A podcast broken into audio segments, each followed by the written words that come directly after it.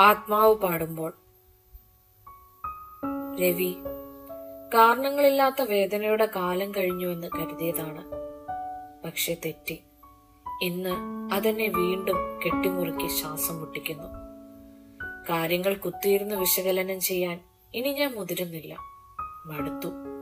വെട്ടിയറിഞ്ഞു പുറത്തിട്ടാലും ഒന്നും തന്നെ മാറാനില്ല എന്നൊരു തോന്നൽ. പതിവ് പോലെ ഒരാശ്വാസത്തിനാണ് ഈ കത്ത്. മനസ്സ് തുറന്നൊന്ന് പരാതി പറയാൻ. കുറ്റസമ്മതങ്ങൾ നടത്താൻ. അങ്ങനെ ഒടുവിൽ സ്വയം ഉത്തരങ്ങൾ തടയും എന്ന് പ്രതീക്ഷ വയ്ക്കാം ഇത്തവണയെങ്കിലും നിന്റെ മറുപടി ഉണ്ടാവുമോ? പരിഹാരങ്ങളില്ലെങ്കിലും സുഖം നിനക്കോ എന്ന് ഒരു വരിയെങ്കിലും ഇടയ്ക്കെങ്കിലും നീ എഴുതിയിരിക്കും എന്ന് എനിക്ക് ഉറപ്പുണ്ട്. അത് ഇത്തവണയെങ്കിലും നീ ഇവിടേക്ക് അയക്കില്ലേ രവി ഈ ആഴ്ച വീണ്ടും നാട്ടിലേക്ക് പോകുന്നുണ്ട്. സമാധാനം തേടിയുള്ള യാത്രയാണ്.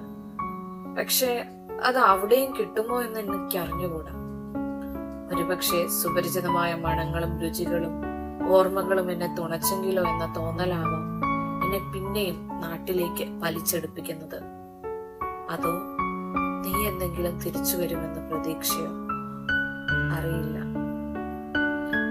പിന്നെ തൊടിയിലെ മാവ് പൂത്തു എന്ന് ബാലുവേട്ടം പറഞ്ഞു. നീ കൂടി ഉണ്ടായിരുന്നെങ്കിൽ എന്ത് രസമായിരുന്നേനെ. വരില്ലേ? വരണം. പഴയ നാലുമണി വർത്തമാനങ്ങളിലേക്ക് കെട്ടുപൊട്ടിച്ചോടുന്ന ചിന്തകൾ